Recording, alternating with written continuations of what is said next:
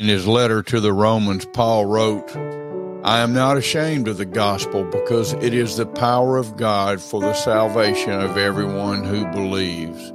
Paul is facing death.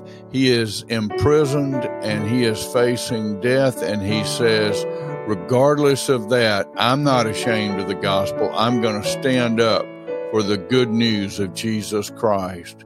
We live in a world of challenges today, nothing like he had, but it's growing.